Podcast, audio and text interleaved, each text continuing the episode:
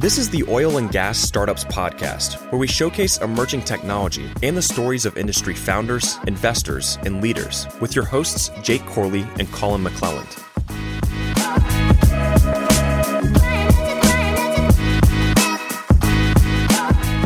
What's going on, Digital Wildcatters? Welcome back to another episode of the Oil and Gas Startups Podcast. We are on our third episode of the day. We batch these, so let's roll right into it. Who we got today, Colin? Got Wes Hamer, co-founder of Tasq. Wes, what's going on, my man? How you yeah. doing? What's up, guys? Glad to be here. Is the rumor Thanks, man. true? Is the rumor that you go by MC Hamer true? By some people, yes. Others, no. Halfway true. That's the new nickname. I need you to change your name on Twitter reflect that. That's fair. That's fair. So, we've we've known you guys for you and, and your partner Kenny for quite some time. Honestly, I don't remember exactly how we met, Yeah. which is usually the story with just about everybody. But I know it's been be at least a year, year and a half, maybe. I don't. Has it yeah been that about long? six months. Six Yeah, months or so. say it's yeah. been less. I have no concept of time. so Just like man, we known you forever, like two years, like, like maybe eight months. Yes. About six months, we came down here, right? Yeah. Mm-hmm. And introduced ourselves super early, right? We are just starting out, you know, asking you guys for feedback on our application. yeah. Yeah. First version, MVP, really basic, and started the conversation then. Yeah, it was here in the studio. Remember Yeah, absolutely. running through it. So yeah, let's talk a little bit about Tasq, uh, just high level. What Yeah. do you guys do? What is Tasq? Yeah, so Tasq is a operational platform specific to production operations in oil and gas. What we do is we combine machine learning, so where you plug into current existing SCADA infrastructure, take that high frequency information. Now, high frequency information could be anything from five minute pulls to 15 minute pulls roundabout, take that information into our system. We flag any anomalous or abnormal well behavior to the end user. So that's usually through to the field technician or to the engineer, to the optimizer. They classify what that failure is or what that deferment is due to, what the root cause is, and what the failure type is. The second piece of Tasq is taking that information and automating assignment to all production operations. So, whether you're an engineer, whether you're a field technician, whether you're an optimizer, whether you're a field foreman, aggregating that information up, contextualizing it to the end user. And then the third piece of the platform is a no code section of the platform where you can create your own rules of workflow and own procedures to take those failure types and those failure predictions and assign actions to those. So that's what we're operating. We're we're really, you know, trying to be holistic to production optimization. I think with production optimization, where it's fallen flat previous is it's a segment, right? It's specific to gas lift, it's specific to rod pumps, whatever the case is, or assignment or workflow. We're trying to connect all of that where it hasn't been connected because the main problem I see in production operations is everything is so segmented and so siloed. But we're really trying to break apart that to optimize organizational efficiencies for the most part. And, and there's there's nothing novel necessarily about tracking downtime, right? Everybody does that. And but where you guys really differ, and I I kind of shared y'all's last update. I was Yeah. super super happy with what you guys have done, and I, Yeah. I made a comment on that post that it blows my mind that nobody is focused on the how do you take action on that, right? And then how do you actually optimize the assets? And so Mm-hmm. Yeah. it's that task management, hence the name task, right? Right. with a um, Q. But there all makes sense to me now. boom. there's just a million things. Once you really break it down and you understand production operations, there's a million things that have to happen on a daily basis, on a weekly basis, on a monthly basis. And then you throw in, you know, these failures and, and various reasons that you have downtime on top of it. Mm-hmm. And it makes that list so much harder. Yeah. And then on top of that, you usually have to do that in a certain order, right? Mm-hmm. And all my experience of working with with E&Ps, with hundreds of different E&Ps, I've never once seen anybody ever address that issue or even bring it up in conversation. Yeah. It's just, oh, we just do our jobs, right? We know we know we need to do when we need to do it. Mm-hmm. But if you treat it like almost like how the development world treats task, if you mm-hmm. understand why things are happening, but also being able to track out how much time did it take to remedy Yeah. issue, then you can also kind of track back, okay, what does it cost you for that time as well? Yeah, I think there's this this idea of work done and work assumed in every organization, right? And so, like you said, most organizations track downtime to a degree. Usually, that's very labor intensive, right? You have a plethora of engineers, foremen, field techs kind of reporting and scrambling on a daily basis, try to figure out like what the hell happened today. Production dipped 10%, and everybody's firefighting for the most part, right? We're trying to automate that process. We're trying to simplify operations where it's not chaotic, where you don't spend five hours out of your day across 20 different people to try to understand what's going on with production. So I say that's one aspect of utilizing the machine learning, the classification we're doing for these failure signatures, for this deferment, for this downtime on a daily basis. The second aspect is exactly what you, you said, right? Just tracking what the hell are people doing on a daily basis, simplifying that process. And if you have a way to automate assignment across a variety of roles, then you understand how much time you're designated to each one of these jobs and what the success of the job is and you know how that relates to the assignment and the action. I always say, you know, we talked to a lot of predictive analytic companies that, you know, didn't have so much oil and gas experience previously. And the the pitch was always, hey, I'd love to predict these failures for you, right? We have this great predictive model. And I said, you know, that's awesome. You know, what do we do when we have a prediction? and there's just no answer, right? and so I think what we're trying to do is there is value in predicting failures, right? But you have to tie it to action and to assignment and to the whole organization. And that has to be connected for you to be effective, or else your prediction of failure, you know, is has no ROI. Absolutely. And I think the the last piece is also being retrospective in everything that you do. If you make predictions you should go back and check and see whether your predictions were accurate or not. And then Absolutely. if they were or weren't, why or why were why weren't they? Mm-hmm. And I think so many people miss that. In my experience of working with engineers, and and given you worked at BP, right? Yeah, that's okay. Correct. So I, I don't have much exposure to BP or some of the bigger companies. I mostly work with mid-sized independent producers, but most of the time when there's a failure, a lot of the times what I saw, they were never asking the question, why did the failures happen mm. in the first place? Yep. It was just, I was a hole in tubing, hole in casing, get a crew out there, fix it, done. Like this mm-hmm. is just the nature of the business. We'll just accept it. Right? Yeah. Yeah. Yeah. Yeah, it's interesting. I think that there's even in in that workflow, right? There's a lot of inefficiencies of getting clarity to each one of these issues, right? What's the leading indicators? What are we going to do about it? The problem in operations is that it happens every day, right? So all of that detail goes away because you're fighting the next issues the next day and the next issues the next day. And trying to figure out, you know, who did what to this well? Did it work? Did it not work?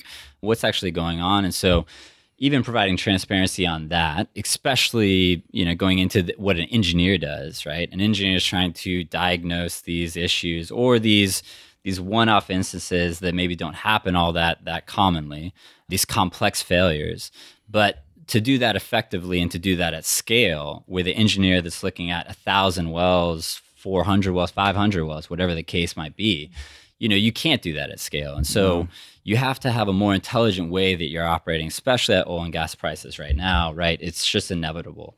Your your G&A costs are reducing and most companies are taking that and reducing overhead, right? But they don't have a plan of what they're going to do with that reduced overhead. Well, that's exactly the problem. It's not just a result of low commodity prices, but it's the entire capital structure of oil and gas as a whole. Like, think about it. You go pick up more and more assets. What comes along with it? More engineers, more geologists, mm-hmm. more landmen, et cetera, et cetera. Like you, there's no efficient way to scale up the human component of operating the assets, right? And I think that's going to be a big theme of oil and gas companies as they continue to cut capex and really try to just kind of hunker down. It's how can we make our people more efficient mm-hmm. and actually have a scalable model to bring on more assets without having to bring on an entire team because as you bring on an entire team, well, guess what? You're just adding on to the problem of the capital structure. And you've got this good asset, but it's never going to be profitable because you're having to pay so many people and your G&A is just too high. So yeah. I think that's going to be a pretty common theme over the next few years. I, I absolutely agree. I think that, and that was one of the biggest missions with WellHub was to it was to optimize the people as much as you've optimized any of your assets or the rest of the business. Mm-hmm. And all my time ever working with E&Ps, I never once saw anybody ever using project management software, which yeah. which is weird because you go into the tech world and everything is built around your project management software, whether mm-hmm. that's Jira or whether it's a Asana or Trello, even a basic thing like Trello. Yeah you're there's so many moving parts and there's so many things that can fall between the cracks. And so everything is documented. Everything is allocated how much resources are going to it. It's prioritized and it's put into a certain timeline right? And operations it's, is not run like that at all. never yeah no it's just the it's the wild wild west. It's yeah, just absolutely. yeah we get to it when we get to it we'll do what we do. Yep. And, and and oil and gas, I think, is traditionally seen that as like it seems like anytime there's any kind of structure or processes put in place, the first thing that you hear is, "Oh, well, this is making my life miserable, and you're micromanaging me and stuff." And that's not the point. The point is to be more efficient. Yeah, I think uh, in one, think about one thing you said earlier. You're talking about I think when you combine machine learning with workflow management, right, task management, what are people doing in operations in an industry where, you know, it's relatively new, right? Everybody's talking about, you know, their AI and everything else. For the most part, the, the problem is implementing the technology, right? To the field technician, when you're making a prediction, well, what the hell is behind the prediction, right? Yeah. How, how accurate is the prediction? Are you contextualizing that information to the end user? If you don't have that then you have a lack of trust in the system. And the lack of trust is you know the system's going to fall apart because people aren't going to be using the system because people don't have confidence in it. So that's a problem that we're trying to tackle as well is how can we be very transparent in what are our back end? We're not trying to be a black box where i think the first wave of uh, quote unquote ai and machine learning in oil and gas is somewhat that. You don't really understand it right and you have to if it's going to be successful across the organization and so that's one thing that we're very focused on right now is you know providing that transparency to the end user where they can trust the system engage you know feedback because i think that's where you have these breakthroughs in efficiency across the organization yeah, I think that's really important, you know, especially when you talk about the black box issue and transparency. Yeah. One of my buddies the other day was telling me he was looking at investing in this machine learning company outside of oil and gas and he's a software guy himself. So, to say the least, he's not stupid. and, anyways, he's looking at investing a substantial amount of money, and he ends up finding that their machine learning was actually just a uh, table full of guys sitting there doing everything manually. And nice. it's like solid. Yeah. Yeah. So like you open up the black box and it's just like two little guys in there, you know, like typing away, doing all the work themselves. Sending a prediction. So, yeah. We've got this human learning model yeah. we're trying to raise money for. Absolutely. So, yeah, that's definitely, you know, just having trust in, in the process and the methodology is really important. But yeah. let's kind of rewind it back a little bit. We kind of got in the weeds there. And let's talk about you personally. Yeah. Your background. You know, I think that we'd mentioned that you were an engineer at BP so let's back before that, you know, where'd you go to school? What happened after school? What led up to this point? Yeah, great question. So I graduated from University of Tulsa, mechanical engineer. My thought around mechanical engineer was, you know, don't get pigeonholed in production yeah. and don't have that greater context. I always was really liked inventing products, right? And so for my senior project, I, I was trying to do this uh, shoe cleaner box, you know, uh, didn't make much sense at the time, right? But but that's kind of what I was geared towards, right? I very much liked new product and and something that you can like put your hands on and, and invent, quote unquote. I did that and then graduated in the end of 2008, where jobs were just you know all over the place not the case. I only had two offers for full time employment after I came out of college. Those two opportunities were two internships that I did, did well with those internships, and so got a got a call for those two guys. That company was NOV, so I worked for NOV for three years out of college doing drilling tool design. So I did downhole drilling, drilling tool design, some bit design at a very surface level. How's the site? Mud motors? Or- yeah, motors, agitators for NOV. So cool. so mainly mainly motors for the most part. Left to go to Sandridge. So worked at Sandridge, independent oil and gas company in Oklahoma City. Yep. Was there for about two and a half years doing production and then really getting to the production optimization world you know how do you address these failures at scale? What, what you know how, how can you have more of effect on production? What does that look like? How do systems incorporate into production? This was 2000 into 2014 i left sandridge and then took a year off. So me and my wife traveled for a year so we took our savings for you know the first five years out of coming out of college and spent really saved up about $80000 traveled for about $50000 for for a year that's awesome. You just guys just go across the world, different yeah, places. Yeah, yeah. So we, I mean, you know, my my wife's dad had had cancer. My wife's or my wife's uncle died of brain cancer, and so you know, you start thinking about life in general like what do, what do you want out of life? Like what do you want to do right? Yeah. I think we all take health for granted and we're all very healthy right until you're not. And then you have this oh shit moment where you're like well i, I very much regret i wish i would have done xyz And so, you know, I very much live my life by not trying to regret things in the future, right? And so, took a year off, traveled. It was great, uh, great perspective. Went to Rio for a bit, Europe for a bit, Africa for about three months, China for about a month or so. That perspective of just people and their experiences and everything else is is really, you know, you learn a lot about yourself, right? Yeah. There's a, you ever read the book Shoe Dog? No, I haven't. Great fucking book. Anyone listening, if you haven't read that book, the audio book, I highly recommend it. But it's about uh, Phil Knight, the founder of Nike. And he talks about doing that. What was he? You read that book, right? Well, we yeah we listened to an audiobook together because we were going up to Oklahoma. Doesn't sound gay. yeah, yeah, we listened, we listened to that audio book together, dog. You don't remember that?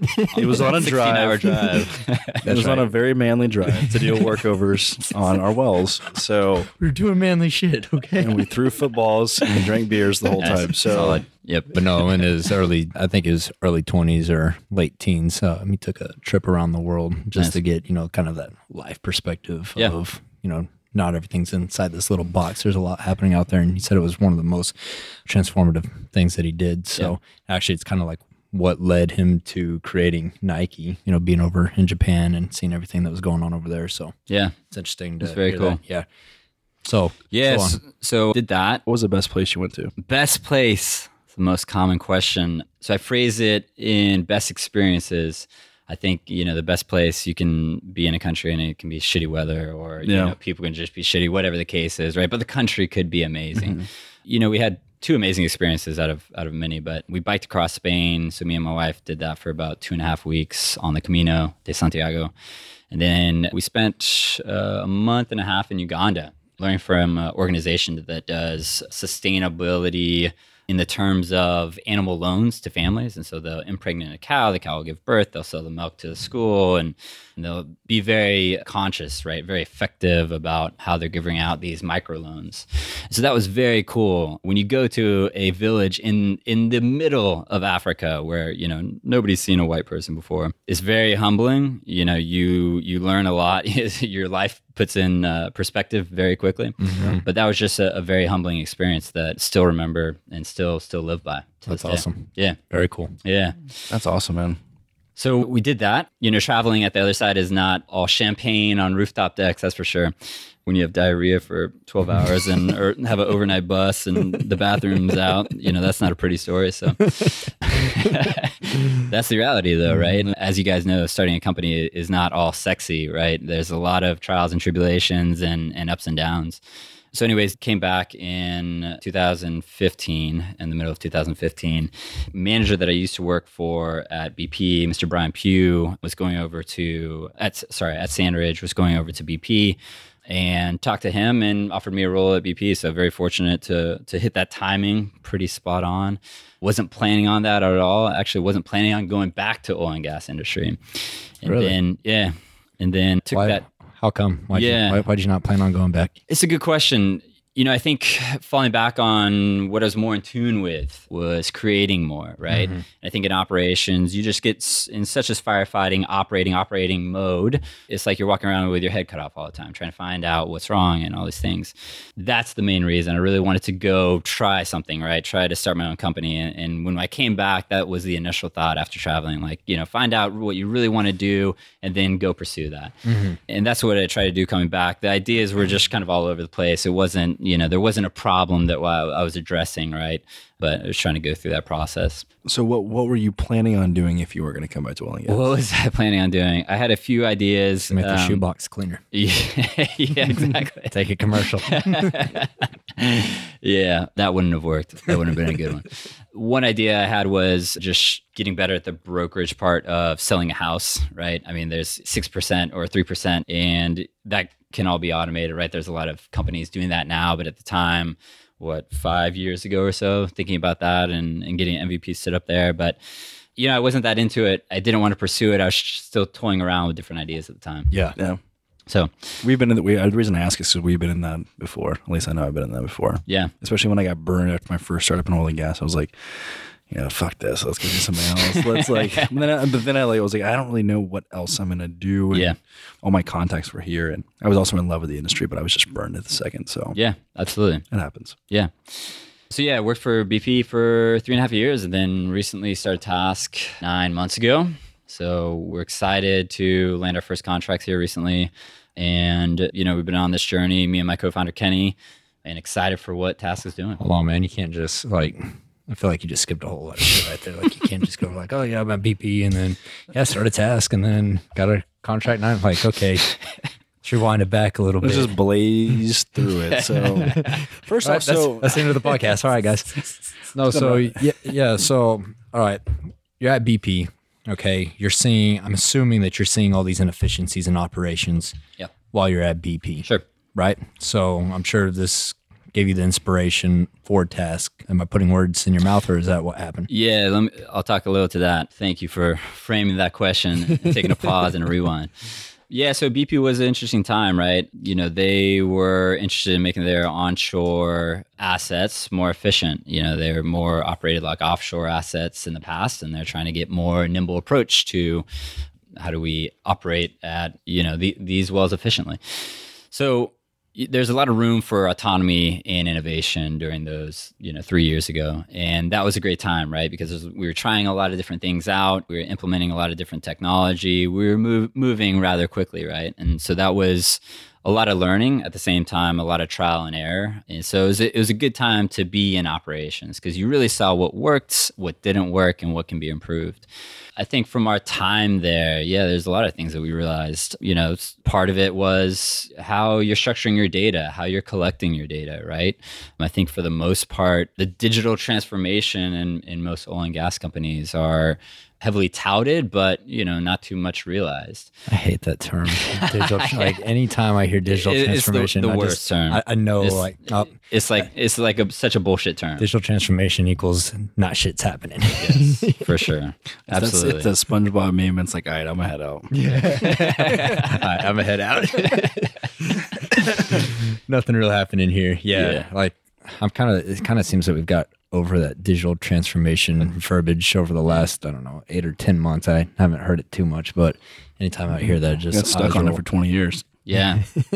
People still talking about how to do it, right? Do, do the digital transformation piece of it.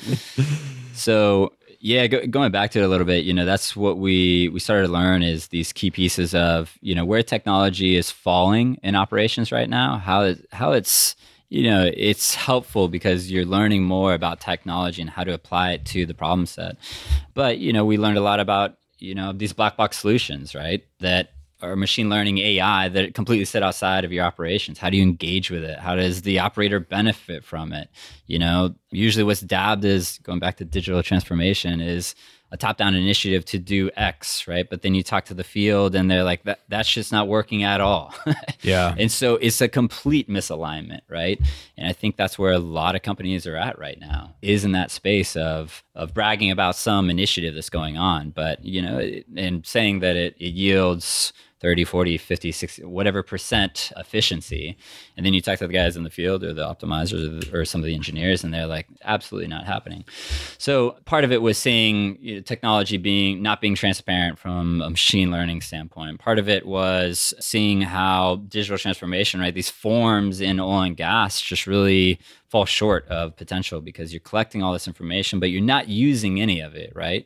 It is a reactive process and it, it can't be used proactively for the most part. Mm-hmm. And then seeing where internal development goes, right? I think for a lot of companies right now, there's huge push to develop internally, create their own internal system that manage some of this. And I think from my standpoint, from across multiple companies, you see almost this reversion back to this is way too much to manage. We're not product designers.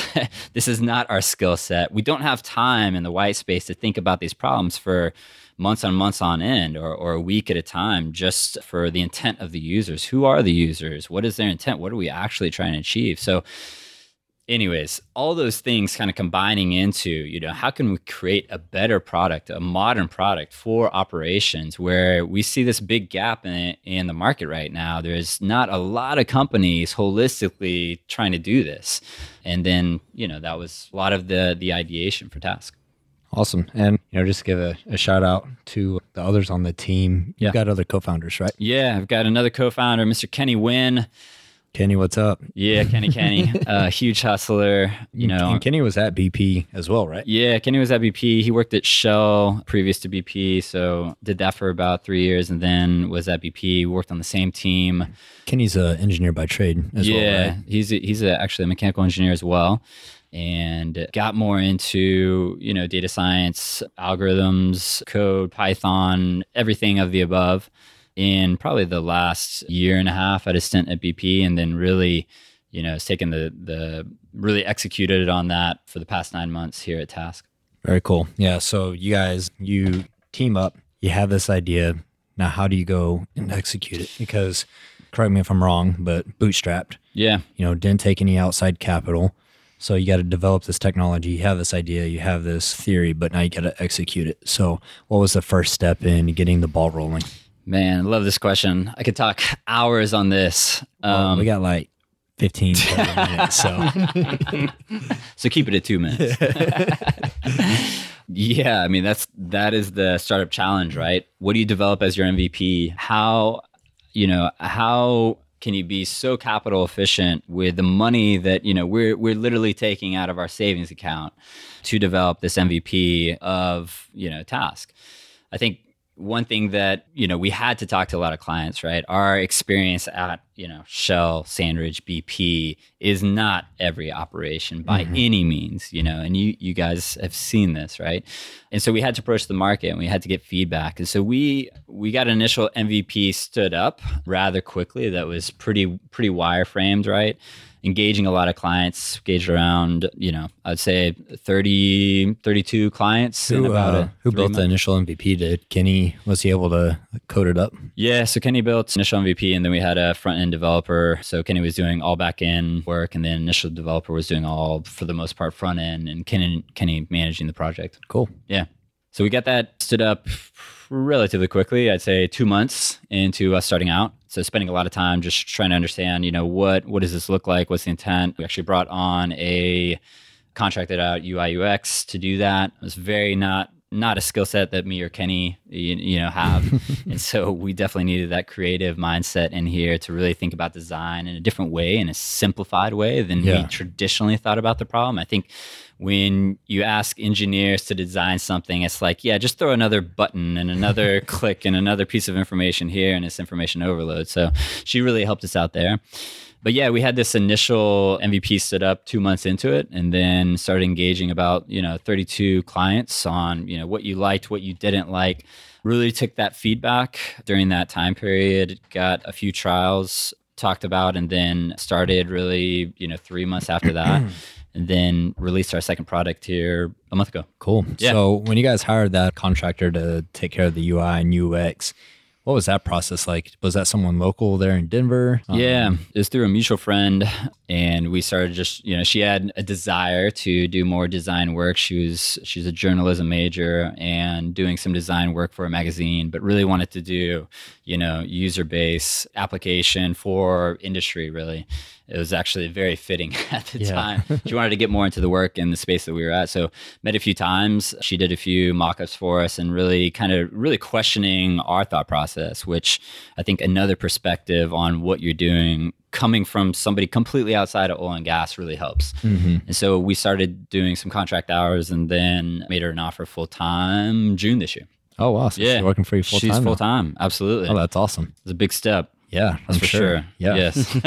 Especially you know when you're when you're bootstrapped, right? I yes. mean, yeah. So um, People don't understand how fucking hard it is to grow a company bootstrap. I mean, Yeah. you know, we're we were laughing about this talking you know before we were recording, and it's just like, you know, you pay out of your pocket, you pay out of your pocket, you pay out of your pocket, and then you look, and a year later, you're like, holy shit, how much money have I put into this? Like, you Absolutely. know, it, it doesn't seem like a lot in in the time that it's happening, but over, Yeah. over time, I mean, a lot of people are insulated to that problem, right? Working at a, a E&P, spending, you know, yeah, I think this could be a tubing leak, or or maybe it's this. I'm not sure, but let's get a workover on it. Let's get a rig out spend, there, yeah. let's spend fifty thousand, a hundred thousand. Uh, it didn't work out. You know, that's all right. yeah, You cannot make those decisions starting a company out of your own pocket. Like, Yeah. w- you know, you you will be bankrupt in, very quickly. Yep. And so I think that there's something that we're really proud about, right? Is we we've put our own capital into the company. We haven't had to take money. We we know the problem that we're trying to solve. I think that is also a differentiator where you've seen the pain points here from multiple different roles, right? From ops management to innovation to engineering team lead. You, you know, you see these these pain points, and you're designing a product around those pain points. And so you know were really proud of that and to to you know catapult off of that and to create a product that looks functions we feel like really fits a need we're excited about for sure Yeah, absolutely. So, you know, you mentioned that you just got this contract. Congratulations. yeah thank the you way. thank you man Fucking- appreciate that It's exciting. I, I Um, very much appreciate it know that feeling. I don't know if there's, you know, better feeling. It makes it feel yeah makes it feel real, right? sure. Like, hey, Some- this isn't There's a special feeling about the first one, yeah right? Especially when It you've been is. at it. And it's even more sweeter when it's your own money that you've been dumping Yeah. into it and you're just like, oh, we actually have something here. Yeah, but yeah, but you're still you're still broke because now that money goes into scaling and growing. So Yeah. you're still you still don't have any money coming back to your bank yeah, account, we're, we're still not getting paid. That's for that's for sure not happening right now. Yeah, not that's that we were before at all either. So Yeah, you know, that's something I don't think people realize. You know, there's a big debate going on on Twitter right now in startup land. Someone had made a, you, you might have seen this on Twitter, but someone made an anti VC uh, Yeah. post just talking about venture capital, zombie capital. You know, they just suck the life out of you, yada, yada, yada, yada. And it just kind of think kicked it's it. the the post WeWork apocalyptic. Maybe, but it, it kicked off this big debate against bootstrap versus funded versus VC backed. And there's pros. I mean, one, you can't say you can't you can't blanket vague. it across. Yeah, it's- like it's too It depends vague. on the fucking business. Depends on the, posi- the people, Some- depends on the investors, it depends on so many variables that go into it, right? If you are going to do something bootstrapped, I don't think people understand that. Yeah, okay, you land a big contract, but then that contract gets all that revenue goes back into the business into scaling It's a long time. It's a long time until you get to take a paycheck out and here's the, here's the double edged sword with closing a contract is that you now have to deliver on something, right? Mm-hmm. And as a small startup, you not only have to implement it, you have to support it technically and with the users that you're interfacing with. Yeah. And if it's a company that's a mid-size E&P and above, you know, that could be hundreds of users that you now have to interface with directly, your small team does, if not 1000s mm-hmm. right? Yep. So I think back to the early GDS days, and I'm sitting here taking calls from pumpers Yeah. and from accountants and from engineers from hundreds of people all by myself for years. Yeah, you have to, right? And from from yeah, and then that that goes all day along with other business that you're Yeah. already doing, and it's like until like eleven o'clock at night. It's like four o'clock in the morning, and nobody thinks about that. So you close a contract. Now you have to like reinvest into Mm-hmm. beefing up the team, and then that's also more of like a liability in the event that you know this contract doesn't work out, or Yeah. there's a lot of things that people don't really understand that come along with growth. Yeah, totally. I think that there's there's two aspects to you know the the bootstrap or the VC route, right? You know, seeing the seeing the debates, right? It's different per company, right? There's no right or wrong way to start a company, and I think that's something that I've very much learned throughout this, you know, the past ten months is you think you have to be this person, right? You have to be, you know, I've got, well, I, I'm a founder, I've, I'm, you know, starting up this company. I have to be this way. You know, you start realizing that your your strengths are your strengths, right? And every CEO, every founder is is completely different. And so that same thought process applies to, you know, putting money into a company or putting you know outside capital into a company. And you know the problems are hard either way. There's it's not easy when you have money coming in from venture to mm-hmm. start a company right? What we the reason why we bootstrapped in the beginning and didn't solely go try to raise money and spend all our time doing that was because exactly that right? We didn't have you know the, the investors that we talked to at an early stage we're asking for traction and revenue. And because we don't have that track record you just you have to make it yourself right? You've got to hustle and do it.